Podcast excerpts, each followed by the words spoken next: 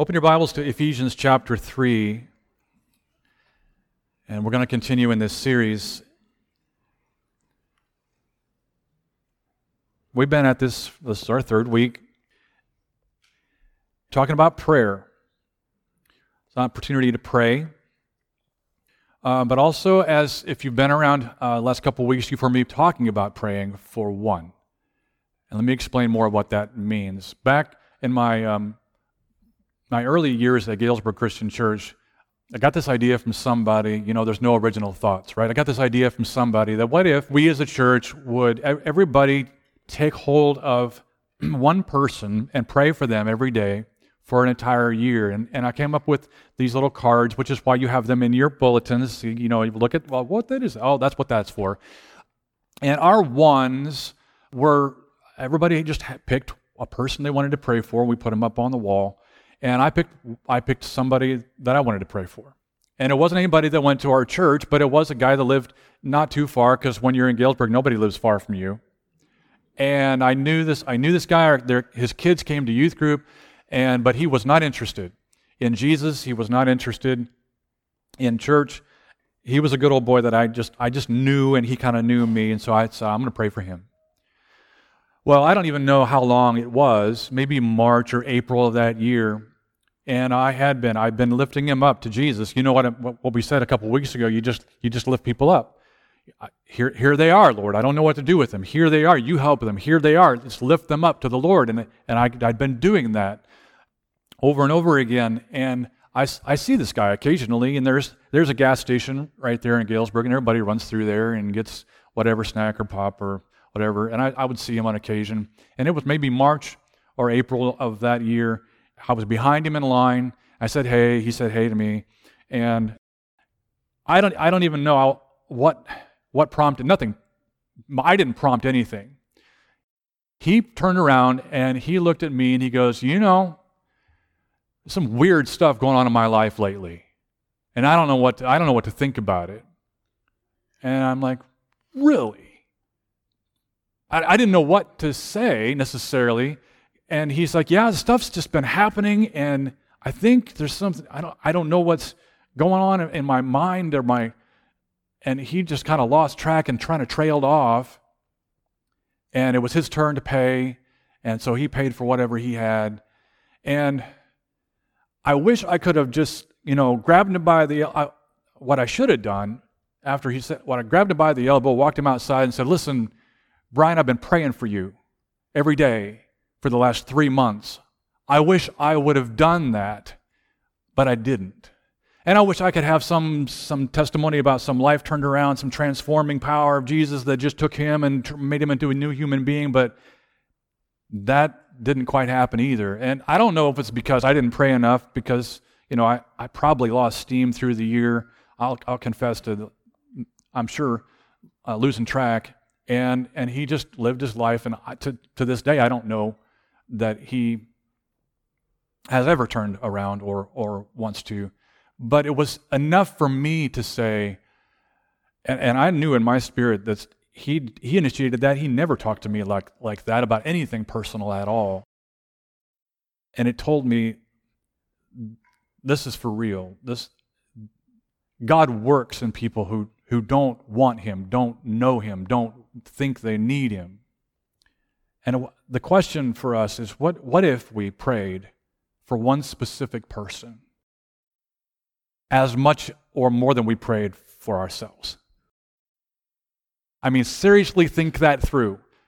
Because it's not just quantity of time that I'm talking about. I'm talking about what if we had one person laid on our heart by the Holy Spirit, and, and that and the Holy Spirit said, pray for this person, and not just pray you know, in time, but pray fervently. What if, what if we just prayed as hard or as intentionally or as faithfully about one person as we do about stuff that we need or stuff that we want or people that we care about? I mean, you might say, Oh, I do pray for others, you know, and that's great.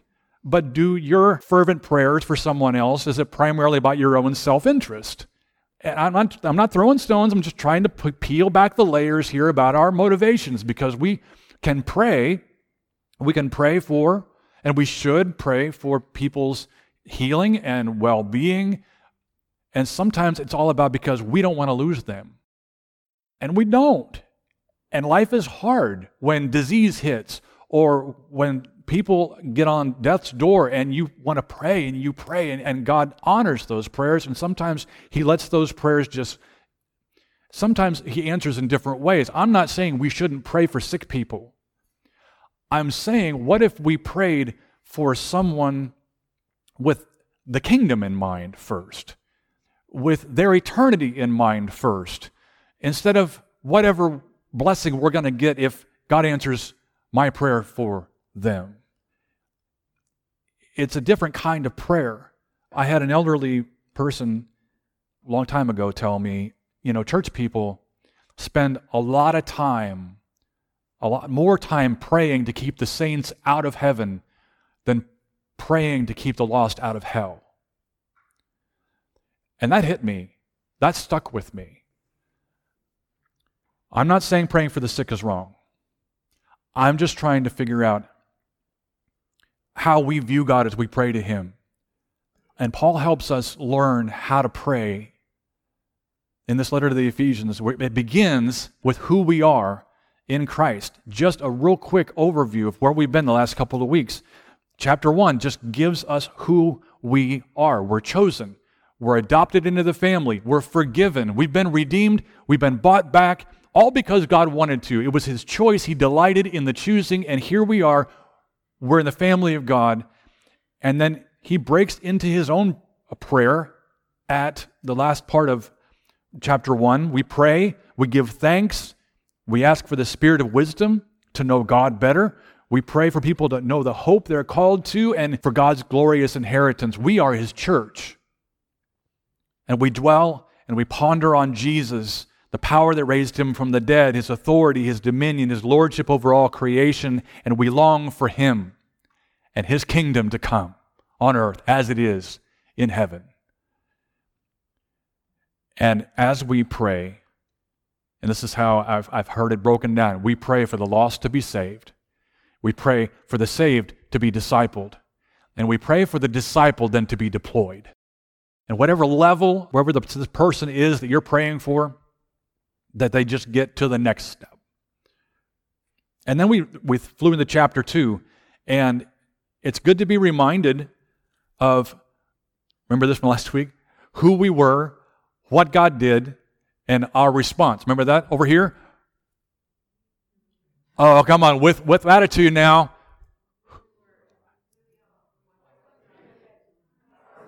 That's okay. This is what we did last week. If you if you weren't here last week and you forgot what we did or whatever, you're number one, okay? So here we go. And that boils down, you can tell your story.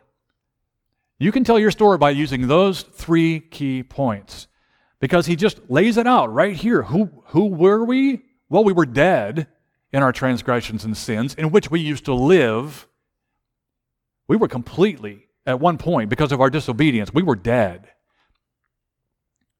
Relationally, spiritually, eventually physically, eternally dead. I'm not talking about mostly dead, I'm talking about all dead. You know, there's all dead going on here. But what did God do? God is rich in mercy, and He loved us so much. Even though we were dead because of our sins, He gave us life. When He raised Christ from the dead, it's by grace you've been saved. You've been saved and you've been united with Christ Jesus. That's what God did. What's our response? Chapter 2, verse 10. We're his workmanship. We're created in Christ Jesus to do good works, which he prepared in advance for us to do. So we're saved by grace. We're saved by grace to do good works, and we're saved by grace to do good works together. This is the end of chapter 2. This is the unity part. This is the oneness part. You weren't just dead in your sins, you were dead in your sins together. You were not a people, but now you are a people. You had not received mercy, but now you've received mercy. You were far away. Now you've been brought near by the blood of Christ.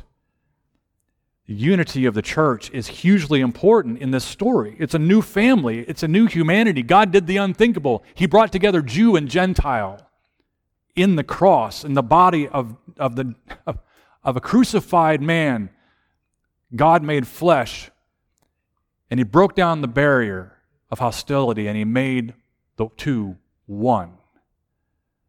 And we are, as the body of Christ, his image bearers to the world.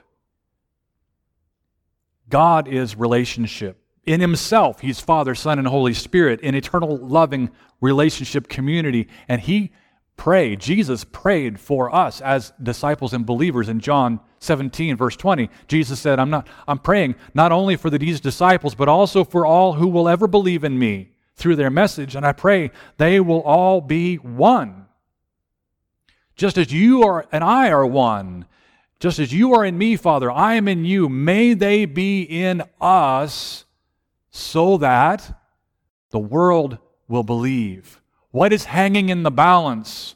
Our unity or our disunity communicates something very powerful to the world around us. The disunity of the church, the fragmentation of God's people, all speak to a world out there and say, well, your God's not real. But the unity of the church, the love between its people, speaks to a world out there and says, wow, your God must be powerful. There must be something to what's going on here if you really do love each other. Our unity in love and mission and prayer speaks loudly. Identity in Christ as important as unity in Christ. It follows if I'm unified with Christ and you're unified with Christ, then we're unified with each other, right? We got to be because we can't all just have vertical relationships and not then associate with each other. I've talked to I don't know how many people throughout the years. Yeah, I'm a Christian, but I don't have any reason to go to church. Excuse me, do you read the same Bible I read? Because that's not anywhere in here. I know the church has hurt you. Church hurt me too. There are people that do bad things in church. That doesn't mean that we shouldn't be striving for unity, forgiveness, all the one another's. Who are they supposed to be talking to? Christians. And an unbelieving world is watching. And it's not just an unbelieving world that's watching. There's a few places in this letter that talk about Paul emphasizing that spiritual beings, angels, demons, who Paul calls the powers, authorities, there's these places, there's these, these created things in heavenly places that are watching. It's God's plan to bring about His plan on the earth, and these things in the heavenly realms. You don't believe me? Read chapter 3, verse 7, where Paul says, I became a servant of this gospel by the gift of God's grace given me through the working of His power. I'm less than the least of all God's people. This grace was given me to preach to the Gentiles the unsearchable riches of Christ, and to make plain to everyone the administration of this mystery, which for ages past was kept hidden in God who created all things. And here it is His intent, God's purpose, was that now, through the church, the entire wisdom of God should be made known. To who? To the rulers, the authorities in the heavenly realms, according to his eternal purpose we're being watched. Elsewhere, it says that angels long to look into these things. They're not omniscient. They don't all know everything that's going to happen. Only God is. And there are created things and spiritual beings around us that are going, oh, that's how it's going to happen. That's what he's doing. Oh, blows my mind. But that's, that's what this is about. And, and then Paul gets, it, it's, it's amazing in these letters, he, he's writing to these Christians, and all of a sudden he just breaks into prayer. And this is, this is where we need to stop and, and camp out here for a little bit. For this reason, Paul says, I kneel before the Father, from whom all heaven and earth derives his name. Listen, posture matters in prayer. After all God did, and we can do nothing, it's appropriate to kneel. It's appropriate to bow. Lay on the floor. I don't care. We bear his name. And he says, I, I pray, verse 16, that out of his glorious riches he may strengthen you with power through his Spirit in your inner being. You think that God has a lot of glorious riches to draw from? You think he has a lot of power that he could give each of us here? Anybody need some power? Anybody need a little spirit to just inject into you for tomorrow morning what needs to happen with your family, what needs to happen at work, what needs to happen this afternoon? Anybody need a little bit? You think God has enough glorious riches to go around? And how does he give it? He gives it through the Spirit that already indwells every believer. And where does he give it? In your inner being, inside your mind, your emotions, your will, your body, your loves, your affections, your decisions, your identity. God's strength is there. And why does he give it? Verse 17 so that Christ may dwell in your hearts through faith. Do, you catch what he's doing here? I don't know. This is brilliant. I can't keep up. But he's. The, did you hear the Trinity in this whole thing? He's kneeling before the Father. He's praying that we would be filled with strength by the Spirit that already dwells us. Why? So that Christ can live in your heart. Well, the Spirit's already in me, and Christ needs to dwell in my heart through faith. This God, this, this eternal relationship wants to take up residence in me and in you and live in community with us together. Because that's where he goes from there. Because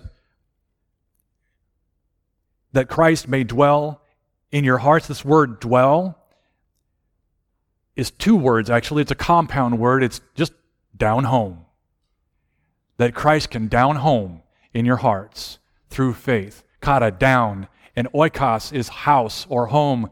And you take that, a little bit of Greekiness going on. I, and it's a part of uh, oikos is oikeo, which is real close to IKEA, which is where that comes from. Trivia question right now. You just you'll amaze your friends when you get home. You know where IKEA comes from? It's the Greek word for house. You know, that's where that comes from. Every one of you, so that you, it's not obvious in the English, but you is either singular or it's plural. And this isn't you singular, this is all y'all right here. This is what my grandma said, Ewans. This is everybody. I pray that you all, being rooted and established, you got deep roots, you got strong foundation in love, that you might have power. You all have been rooted together. Every one of you has been established in Christ together, that you may be strong to be grasping together with all the Lord's holy people the width and the length and the height and the depth. God's love is wide. You know, that first memory verse maybe that you ever learned, John 3:16, for God so loved the world. Everybody is loved by God. You might you might die unsaved or unforgiven, but you will never die unloved. You've all been loved.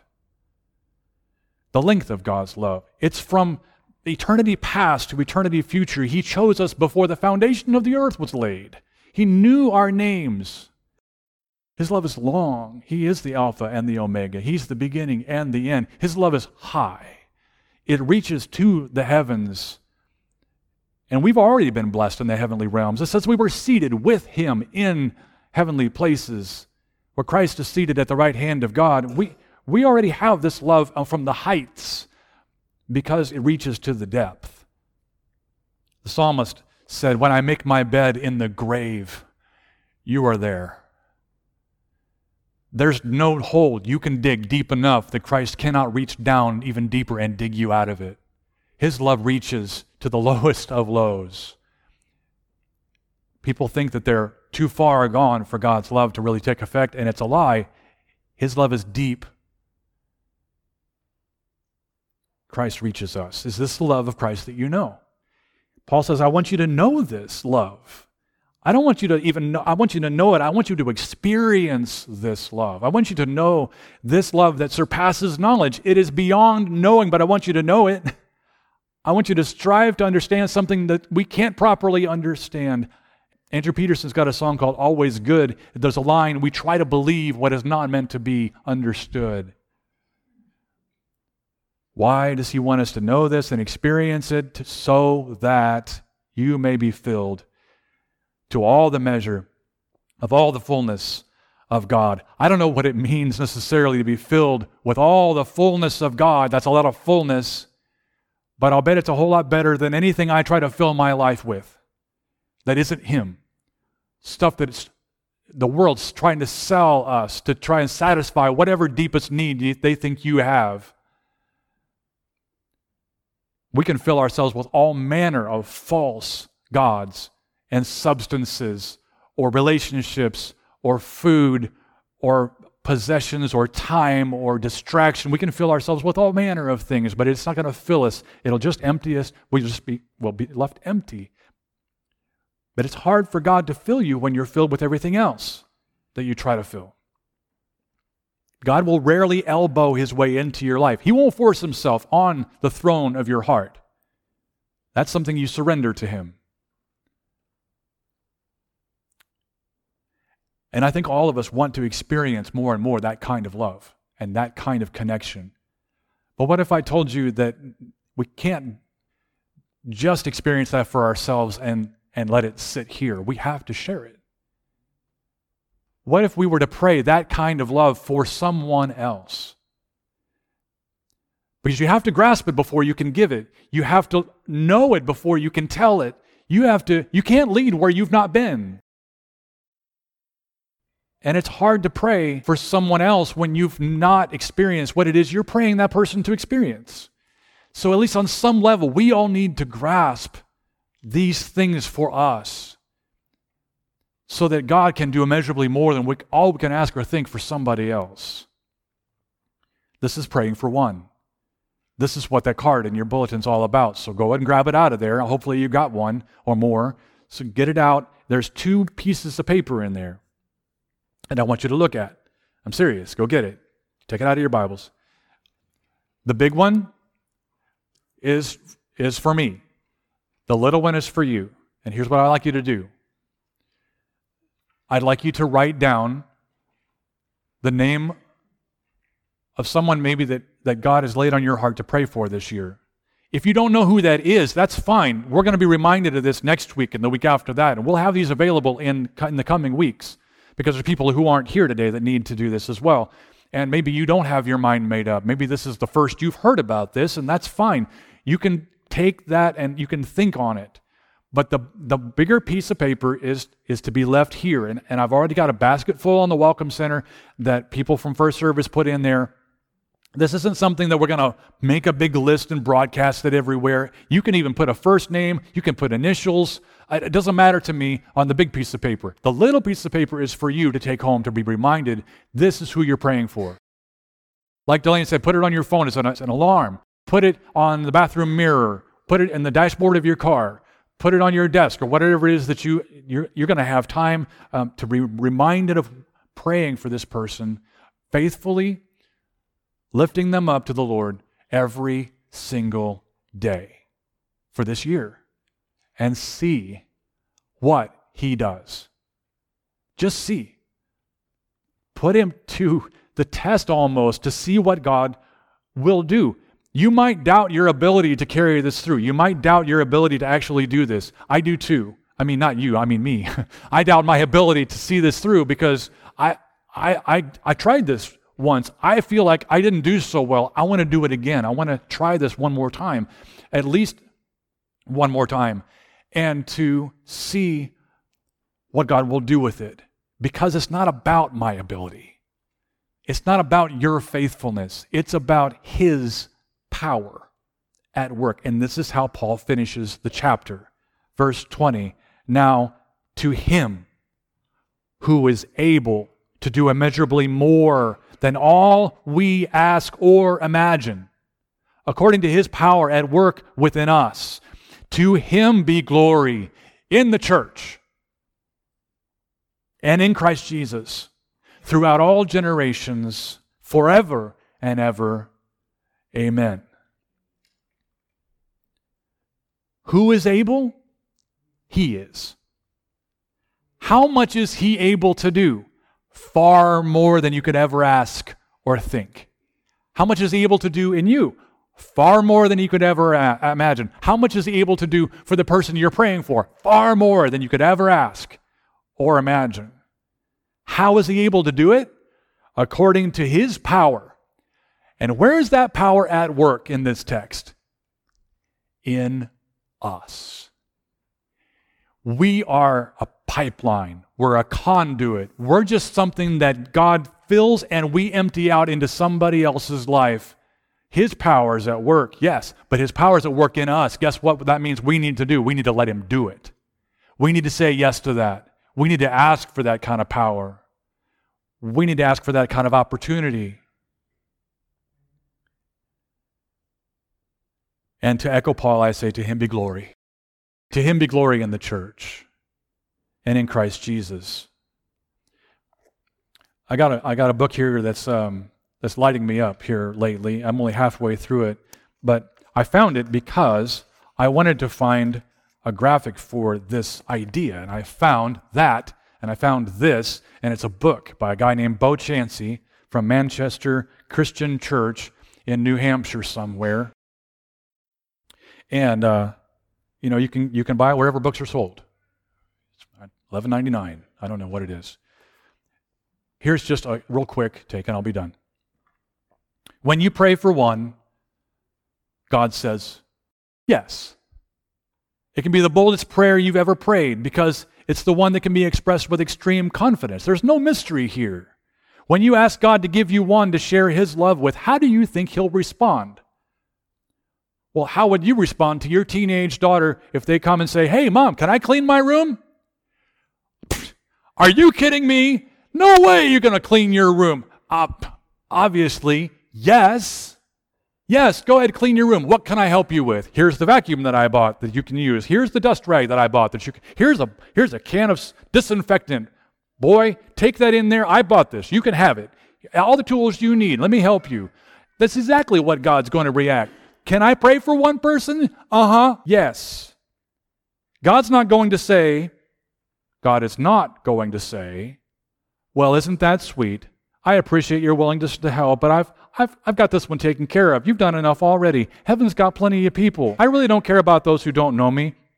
We'll go ahead and let them experience hell. You know, instead of sharing my love, why don't you just hoard it and allow it to fester in your heart? And that's why you can be spoiled rotten from the inside out and become repulsive instead of attractive to those who don't know me. There's really nothing more disgusting than a spoiled Christian. When God's love is not released, there's a sickening turn inward, and we begin to consider every thought through the filter of self instead of the mission of Christ. The inward turn plunges us into a downward descent, and it throws the door open for the most dangerous of sins self righteousness. Praying for one removes the focus from self and places it squarely on building Christ's kingdom. We're inspired to a noble cause and are able to transcend self in upward capacity. So, if you know and you've been praying for that one, fill that card out. There's a basket in the Welcome Center. You can leave it there. Again, this is not going to be public information. You don't have to write the whole name, but it does have to be on your smaller card to take home. We'll have these cards and a visual somewhere in the building that's, that's to, we're going to be referring to this. We're going to be encouraging each other to do this. And And I am I'm excited to know what God is going to do within us. What he's going to lay on your heart to reach out to somebody. You say, be careful what you pray for, because God might actually answer your prayers.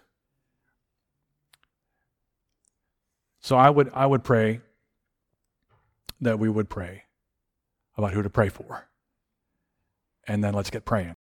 Okay? God, thank you so much for the gift that prayer is, and that we can just storm the gates of hell with your mission. We can knock hard on the gates of heaven, and you hear and you respond, and you do what only you can do in us because your, your mission here is something you've, you've asked us to do. It's the church is plan A. You've, you've not written up plan B anywhere. And so may you be given glory in us. May we be rooted and established in love. May we know who we are in you. And if there's if there's anybody among us in our families or in our workplaces that that really doesn't know who they are, they don't know you, may we love them enough to overcome whatever fear or insecurities that we have to be able to so love them. Not to convince them, not to convert them, not to argue with them, but to love them with the love that you've given us. It's all you've asked us to do. And help us to be obedient in the Spirit to know how to do that well. In Jesus' name, amen.